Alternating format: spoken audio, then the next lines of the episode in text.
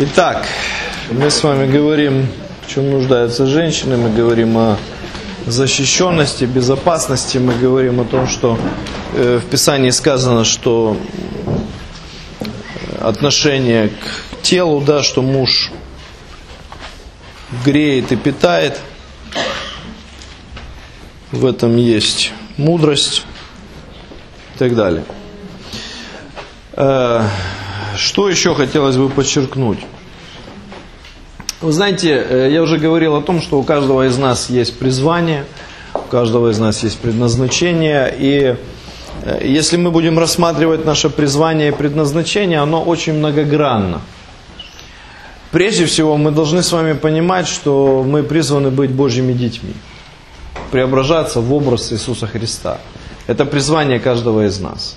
Особо мы об этом не задумываемся, когда мы говорим о призвании. Нас больше интересует, что мы из себя будем представлять с точки зрения позиции. Мы уже об этом говорили. Но прежде всего мы должны состояться с вами как дети Божьи. Есть другая, другая сторона и другая грань. Мужчины должны состояться как мужчины. Потому что Писание об этом тоже говорит. Это достаточно серьезная работа. Женщины должны состояться как женщины в соответствии со Словом Божьим. Мы должны состояться как мужья или жены. Касательно женщин. Отцы или матери касательно женщин. Вот. Поэтому это тоже призвание, это тоже грани определенных аспектов нашей жизни. И каждой этой грани нужно уделить достаточно серьезно внимание. И когда мы говорим о служении и о тех дарах и талантах, которые Господь в нас вложил, они могут быть разные, эти дары и таланты.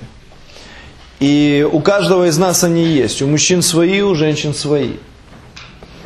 Я понимаю, что у нас сейчас не тема о дарах и талантах, но с другой стороны, я хотел бы, чтобы вы понимали, что точно так же, как жена помогает мужу состояться в его призвании, да, помогает ему состояться и как мужчине, и как мужу, и как отцу, э, мы нуждаемся в этой помощи. То же самое муж должен помогать своей жене состояться в ее призвании, и как женщине, и как э, жене, как матери. Но и помимо этого, мы иногда не знаем особо наших призваний, наших даров и талантов.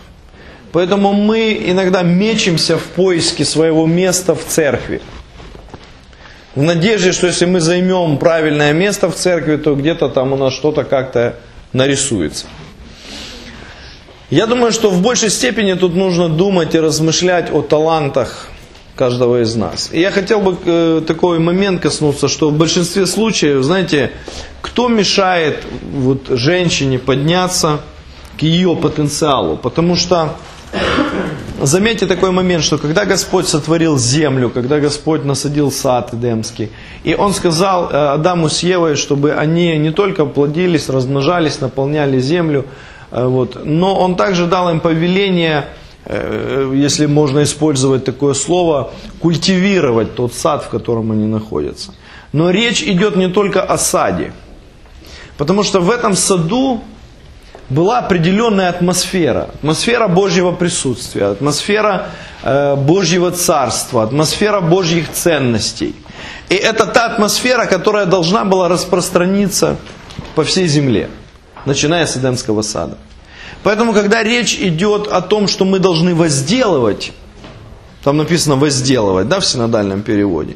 Это то же самое слово, что «культивировать». То же самое слово, вот мы читаем «греть», «питать», да, мы говорим, что это сельскохозяйственные термины. И Бог часто использует сельскохозяйственные термины, потому что это процесс роста, это процесс вкладывания, процесс жертвенности и так далее.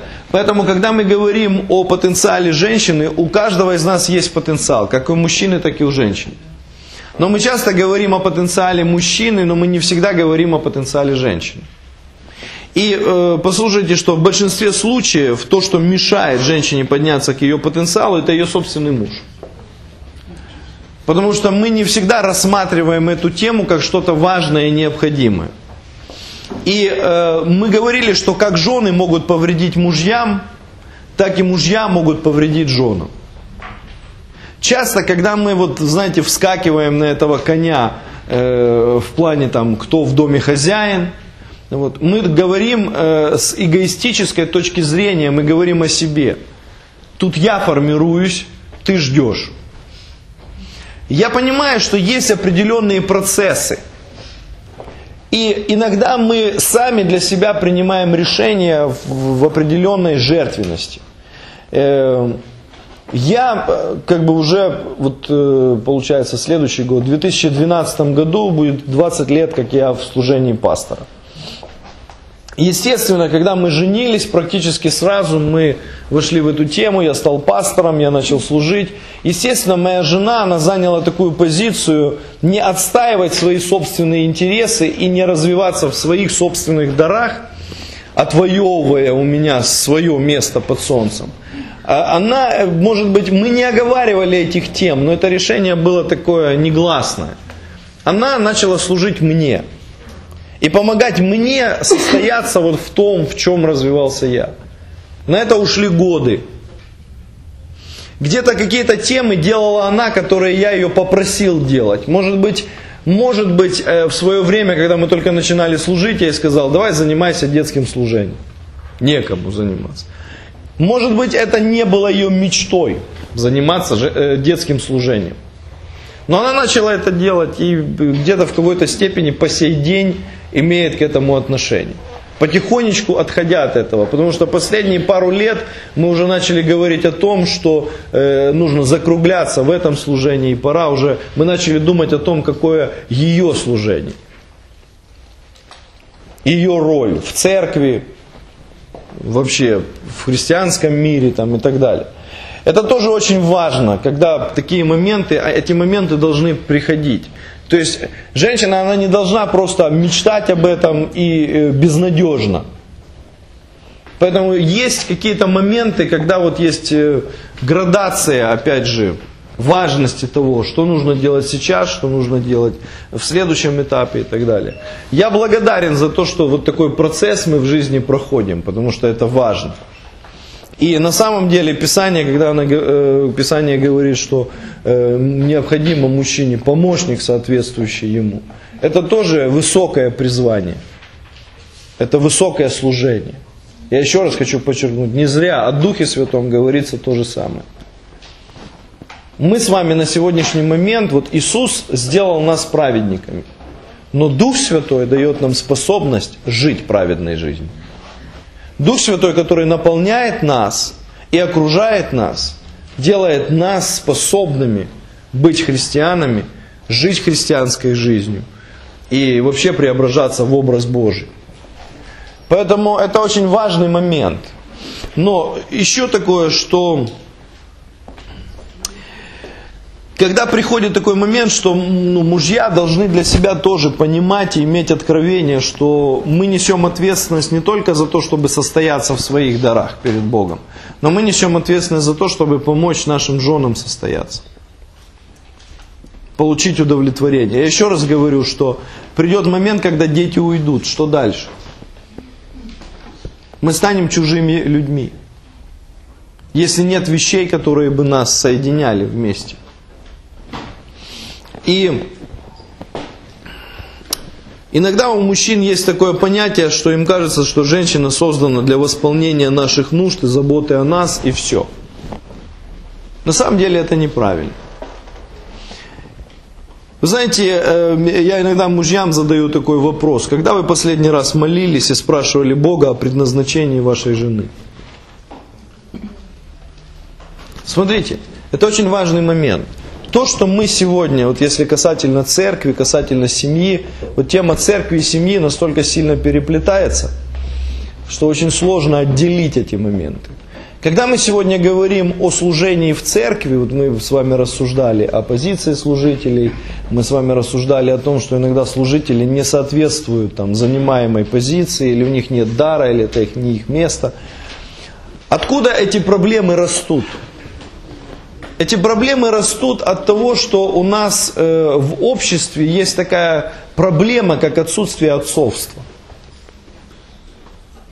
Поэтому вот проблема отцовства в церкви тоже приносит вот проблемность такую, когда люди не знают своего дара и не знают своего места. Но когда мы с вами говорим о семье, в семье вопрос отцовства, я не говорю о том, что мы должны быть отцом для нашей жены, но суть отцовства не только в, там, в рождении детей, да, как бы, не об этом сейчас речь. Суть отцовства – это э, определенная позиция, которая дает направление в жизни в твоей. Понимаете? Суть отцовства в церкви – это определенное направление для служителей, которые подрастают. Это помощь, чтобы они могли найти свое место. Это помощь, чтобы они могли определиться со своим даром. Не навязать им это, а помочь. Понимаете? Поэтому в семье, а в отношении мужа и жены, я как мужчина, как глава семьи, как отец, как священник, несу ответственность за то, чтобы помочь, чтобы в моей семье вот эта функция священника, старшего служителя, или как там это можно выразить, помочь в моей семье, чтобы люди могли, люди, жена, там, дети, могли определиться в их дарах, талантах и так далее. На мой взгляд, проблема отцовства в церквях на сегодняшний день – это проблема очень глобальная и актуальная. Мы сегодня с вами проходим такой этап в истории церкви, когда Бог переформатирует церкви. И вот этот вопрос переформатирования, Бог поднимет новую генерацию служителей. Вот в чем суть того, что делает Бог. Мы говорим о пробуждении, мы говорим о, о толпах народа, который хлынет в церковь. Этого не произойдет, пока не поднимется новая генерация служителей. И без отцовства этого не произойдет. До тех пор, пока мы не поймем, знаете, вот суть отцовства в чем? Отец не боится конкуренции. Отец не боится, что, что кто-то, знаете, выбьет его с его позиции. Отец понимает, что придет время, когда ему придется отойти в сторону. То есть есть разное время возрастания служителей. И когда мы говорим об этом, где-то в какой-то степени, знаете, вот в семьях бывает так, что отцовство перекладывается на матерей. Мать не в состоянии быть отцом. Это противоестественно. Поэтому момент отношения мужа и жены – это тоже вопрос священства в доме. И священник в доме несет ответственность за то, чтобы помочь жене найти свое место, свое призвание. Не заставить ее делать что-то. Я помню, было время в наших отношениях, когда я жене говорил: слушай, я весь в служении, давай займись бизнесом. Я, я тебе помогу, я там дам денег, я там тебе что-то там напишу, бизнес-план, там, помогу первое время. Но займись этой темой. И я ей просто, вот я занимался мозгоклюйством таким, понимаете, я просто ей дырку в голове продолбил. И она говорит, где-то она ну, смирялась под эту тему, начинала что-то делать. Но потом пришел момент, когда я понял, это не ее. Вот точно так же, как мы начинаем детей заставлять заниматься тем, чем они не хотят заниматься. Пытаясь из них сделать то, чего они не хотят. Я однажды читал историю об одном человеке, который стал знаменитым врачом, профессором, он достиг высоких там уровней. И э, на уровне города сделали целую, э, целый проект, когда пришел момент, и его награждали и чествовали этого человека, как там врача года, самого лучшего. Там, да. И там собрались все представители городской власти, пришли родители этого человека и все. То есть, и, и просто был огромный банкет, огромное скопление людей, речи все говорили. И потом, когда пришло время, чтобы он вышел и сказал речь, он вышел и сказал следующие слова. Он говорит: сегодня я достиг всего того, чего хотели, чтобы я достиг мои родители. Но это последний мой день в медицине. Я заканчиваю заниматься тем, чем я занимался. Потому что я ненавижу это. Я всю жизнь мечтал заниматься другим. И я это делал только потому, что меня заставляли это делать мои родители. Спасибо, до свидания. Все были в шоке просто. И часто у нас в жизни происходят такие вещи, когда мы начинаем людей заставлять делать то, к чему они не предназначены. Он всю жизнь мечтал быть музыкантом, этот врач. Короче говоря, когда мы говорим об этих всех моментах, знаете, очень важно молиться о том, к чему Бог призвал твою жену, а не заставлять ее делать то, что хочется тебе. Потому что мы иногда начинаем сравнивать своих жен с кем-то. У всех жены как жены. Вот это занимается бизнесом, вот это вот такая, вот это вот всякая и так далее. И мы начинаем какие-то расклады давать. Послушай, не надо давать никаких раскладов. Молись, пока ты не получишь четкий ответ от Бога, какой должна быть твоя жена. И чем она должна заниматься, и какие у нее дары и таланты. И помоги ей в этом. Это будет гораздо лучше, гораздо проще, гораздо быстрее. Менее проблематично.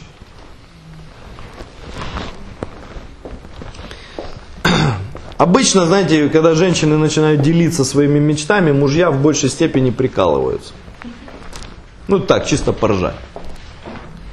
И когда эти процессы происходят, мы ну, как-то себя ведем, где-то вот, стараемся возвыситься и просто посмеяться. И потом приходит такой процесс, когда женщина закрывается, и она больше не делится.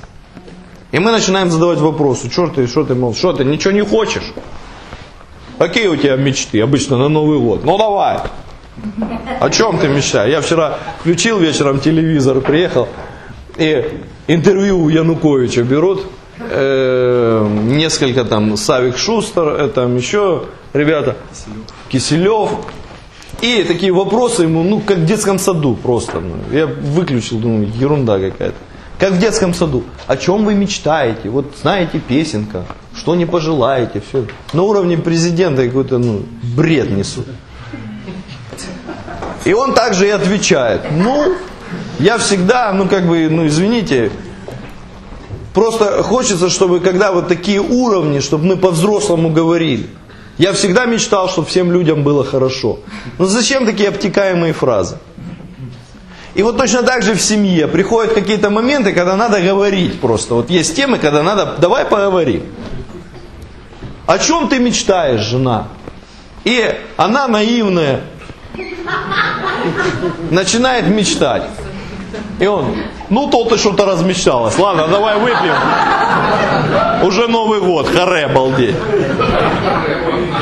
И все это, знаете, спускается на таких тормозах, приколов, каких-то шуточек, там, ужимочек, и, и все на этом заканчивается. Поэтому, на самом деле, это серьезный момент. Если ты хочешь, чтобы тебе Бог открыл, ты, во-первых, приготовься к тому, что Бог тебе откроет. Потому что, может быть, то, что тебе Бог откроет, тебе не совсем понравится. У тебя были другие планы. Чтобы ты потом не сказал, минуточку, Господи.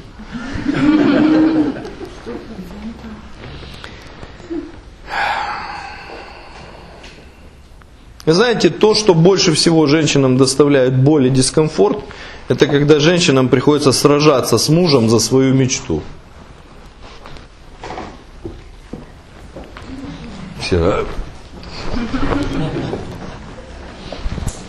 Знаете, вот мы говорим, э, на сегодняшний момент в нашем обществе есть, повторится или что? То, что доставляет женщинам боль и дискомфорт больше всего, это когда женщина, женщине приходится сражаться с мужем за свою мечту.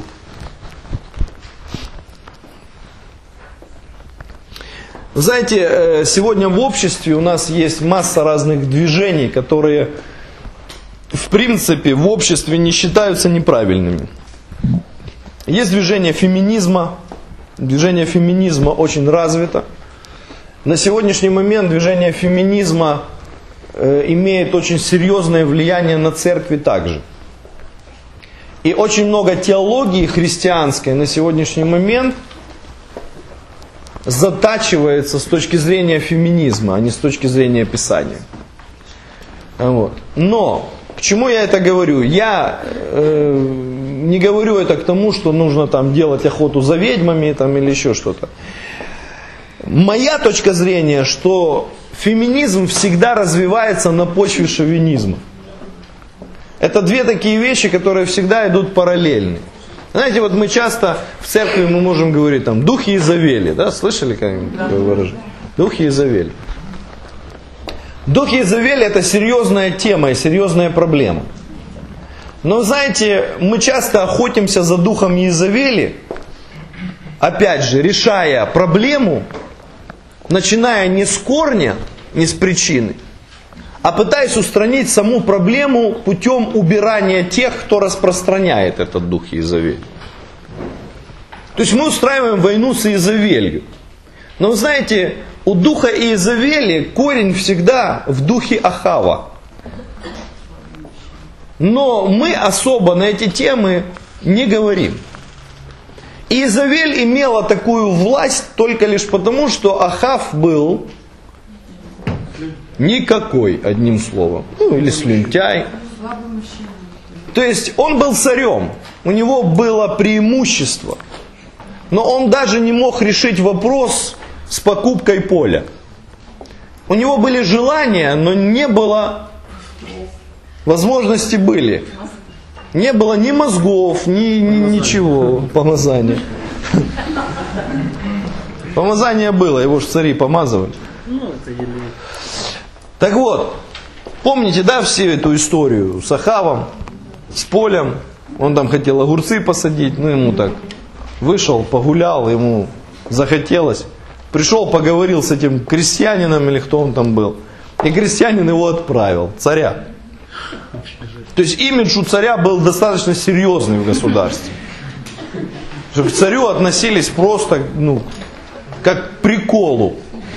Как у нас к предыдущему президенту, да? Его всегда ассоциировали с пчелами. Ну, общество такое. Ну, я не говорю, что там Ющенко, он был как Ахав, там, или еще что-то. Я просто говорю о том, что есть сама атмосфера, как бы. Такая. И представьте, царь пришел, он пытался там решить какие-то вопросы. И получилось так, что ему отказали, все, он пришел домой, лег на постель, отвернулся попой к миру. И сопли, слезы там и так далее. Приходит жена, что ты воешь? Да вот, поля не дают. Вот. Ищет защищенности, да. И жена говорит, ну ты слюнтяй, встань, вытри сопли, садись, завтракай, я пойду сейчас все вопросы порешаю. И она пошла, все вопросы порешала. И порешала по-взрослому. Дядю грохнули. Поля забрали. Пришла, вот тебе, пожалуйста. Дарственная, по собственному желанию. Госак. Иди сажай огурцы. И так далее. То есть все вот эти вот, почему-то тот же Илья, он не столько боялся Ахава, сколько он боялся Иезавели. То есть интересные моменты. Поэтому, когда мы сегодня с вами говорим о феминизме в обществе, на сегодняшний день это серьезная проблема в обществе. Но, что с этой проблемой делать? Потому что на, на почве всей этой проблемы феминизма развивается и масса других моментов, и, и сексуальных меньшинств там, и так далее. То есть эта проблема, я не хочу там, женщин сделать крайними, суть сейчас не в этом. Суть в том, что там, где есть грех, там, где есть безбожие, и там, где э, э, Господа вместе с Писанием отодвигают непонятно куда, обязательно приходят перекосы, и перекосы серьезные. Вот то, что мы с вами говорили вчера, когда женщина, она хочет господствовать над мужчиной, но мужчина все равно господствует над ней. Вот вся эта тема и эта борьба, весь этот антагонизм, он обязательно вылазит вот в такие темы. Поэтому, когда мы сегодня возвращаемся к библейской модели, очень важно, чтобы мы понимали, что тут вопрос не в том, что кто первый, кто не первый, кто главный, кто не главный. Не в этом вопрос. Вопрос, что прежде всего должен быть правильный дух и правильное сердце. Тогда и все остальное будет. Гораздо проще выстраивать библейскую модель, когда у нас есть правильное сердце.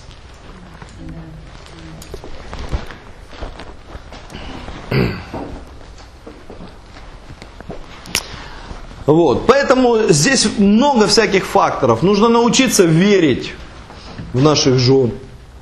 Нужно говорить правильные вещи. Нужно ценить, дорожить то, что мы имеем. Поэтому это важный момент. Бог, когда мы придем к Господу, вы знаете, вот я иногда задумываюсь на эти темы. Когда я приду к Богу, Бог меня прежде всего спросит не за церковь. Бог меня прежде всего спросит за мою семью. И эти принципы не случайно в Писании прописаны. Потому что мы думаем, что вся суть в том, что мы делаем в служении. Нет, вся суть в том, что происходит у нас в доме. Мы уже говорили об этом. Если ты не умеешь управлять собственным домом, тебе нечего делать в управлении церковью. И это не обидно. Это практично. Мы можем обижаться. Да что это такое? Это не обидно. Пойми, что ты не сможешь полноценно служить, если у тебя в доме непонятно, что происходит. Лучше отойди в сторону и реши вопросы домашние. Тогда ты сможешь служить с удовольствием и наслаждением, и ты будешь благословением, а не проклятием.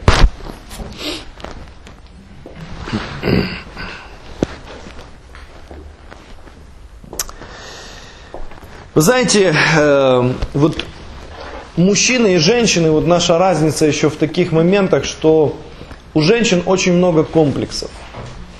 Мужчины не так сильно обращают внимание на какие-то вот вопросы комплексов. У мужчин тоже комплексов хватает, но по-своему. Но у женщин очень много комплексов. Я когда-то смо- ну, читал статью о тех девушках, которые работают в модельном бизнесе. Интересно, что вот девушки, которые работают в модельном бизнесе, представьте, они являются э, вот лицом глянцевых обложек в, в этих журналах, там, они показывают моду, то есть, ну как бы это, это лицо того, что происходит. Но интересная статистика, что среди э, девушек, которые участвуют в модельном бизнесе, практически сто процентов девушек, у которых имеют грандиозный комплекс. Очень много с ними работают психологи, потому что они постоянно на грани срыва. Мужчины, как бы, знаете, у нас, может быть, где-то попроще. Мы особо не комплексуем от каких-то тем. Нет у меня волос. Ну нет и нет вообще, я не парюсь на эту тему. Ну и мне даже парик не надо одевать. Ну как бы я... У меня будет комплекс, если я в парике ходил. Итак.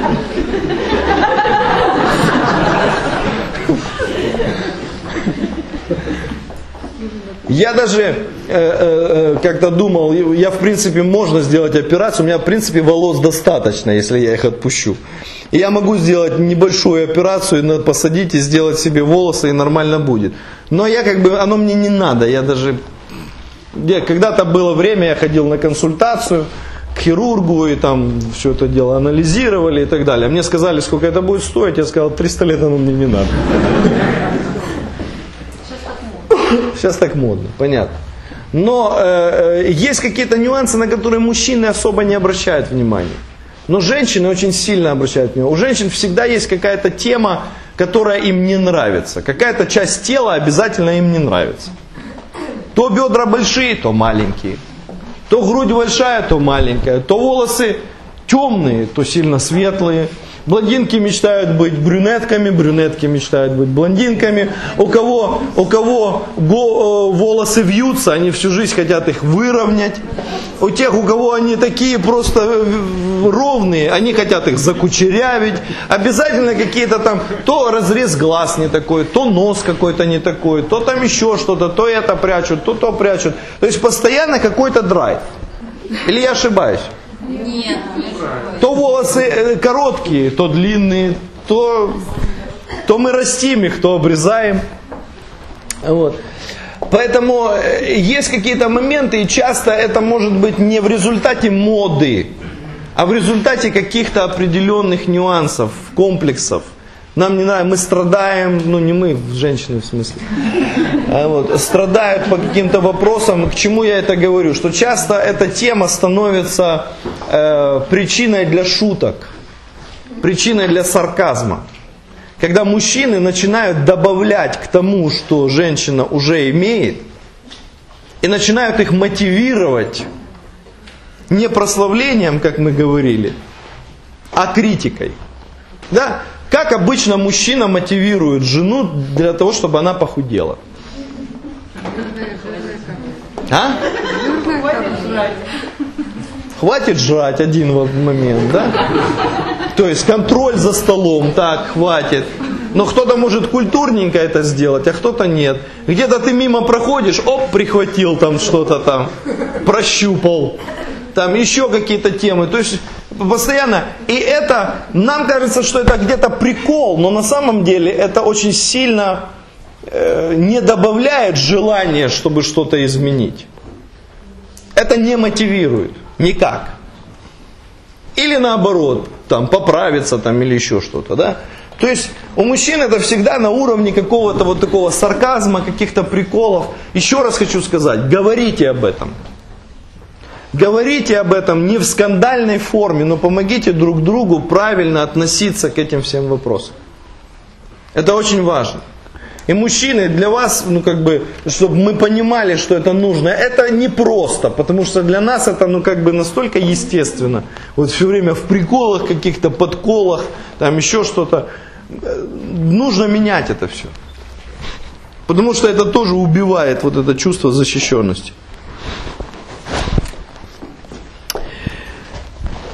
Сюда же, вот если мы говорим об этих всех моментах, сюда же хотелось бы добавить такой вопрос, как вот романтика. Да? Вот для женщины мы сейчас придем ко второй там нужде, но э, буквально вскользь. Все женщины практически хотят, чтобы их жены, ой, чтобы их мужья были романтиками. В какой-то там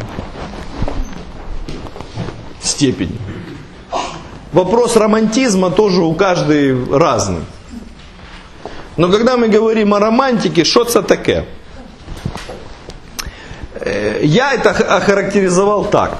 Романтика – это восполнение нужд, прежде чем о них сказали. Хорошая. Романтика – это восполнение нужд, прежде чем о них сказали. Женщины, они нуждаются в таком чувствительном муже. Да? Вот.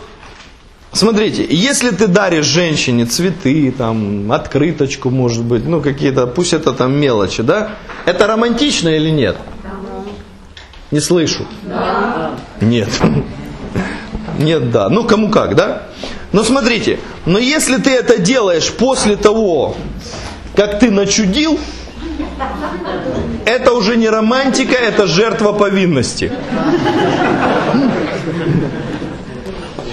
Но тоже приятное, да, это, ну не знаю. А если из нее еще хуже? А до того, как подарил и пошел чудить? А если до того, как подарил и пошел чудить?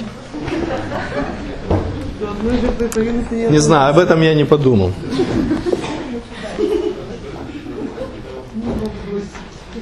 Поймите, что когда ты делаешь что-то такое спонтанное, пусть это будут мелочи, мы сейчас не говорим о каком-то ну, глобальном, да, каких-то темах.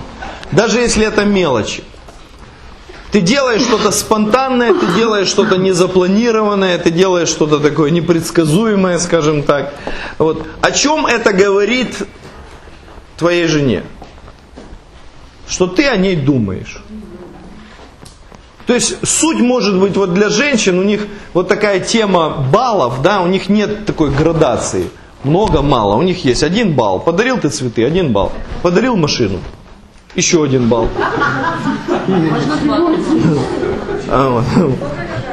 Смотря какая машина. Я понимаю. Я, я просто, помните, вот э, э, тему Золушка, да? Эффект Золушки. Все в тыкву, да? Поэтому...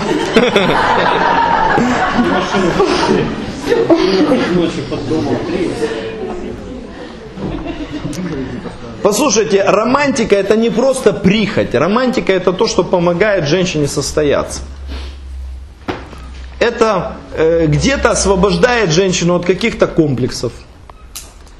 Где-то э, это дает женщине вот, самоутверждение. Понимаете?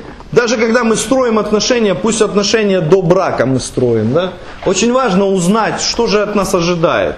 Женщина, там, мужчина.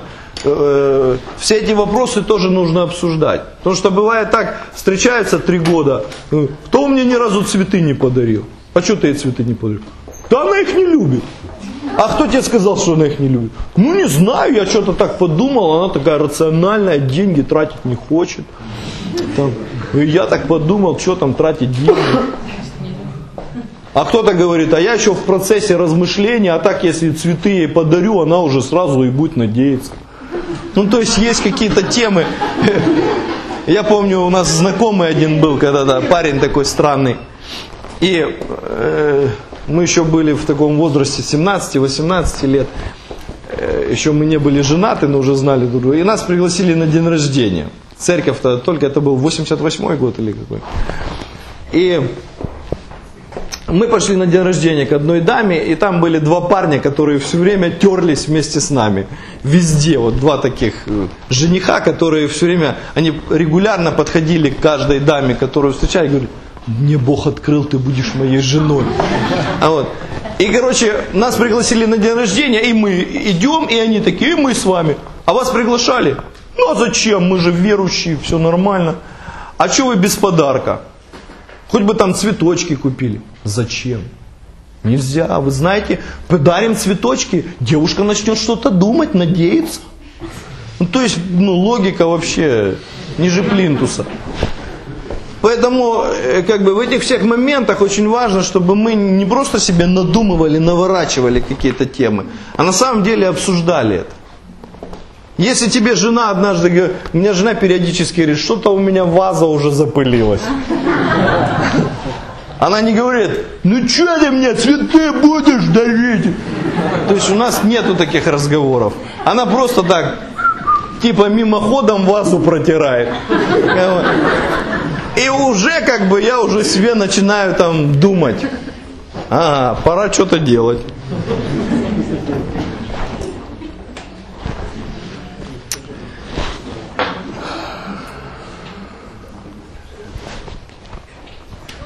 Поймите, что когда мы, мы говорим о том, что Христос любит церковь, да, мы понимаем, что Христос любит церковь, это любовь жертвенная. И если мы сегодня говорим, почему мы любим Христа? Мы любим Христа не потому, что Он там сидит где-то на небе и господствует, да, вот. Я люблю Господа, а почему? А Он сидит на небе, там господствует и просто на всех гонит. Стоять туда-сюда. Мы понимаем, что мы не поэтому Христа любим. Если у нас такой имидж Христа в голове, то у нас что-то не в порядке с головой. Но мы любим Христа, потому что Он пошел на крест, Он умер, Он явил свою любовь. Это очень важный момент для каждого из нас. Поэтому интересный момент, что когда муж, он является жертвенным, он внимателен, он э, заботлив, на самом деле это дает женщине защищенность. Вот это чувство, понимание, комфорта тоже и защищенности. Понятно?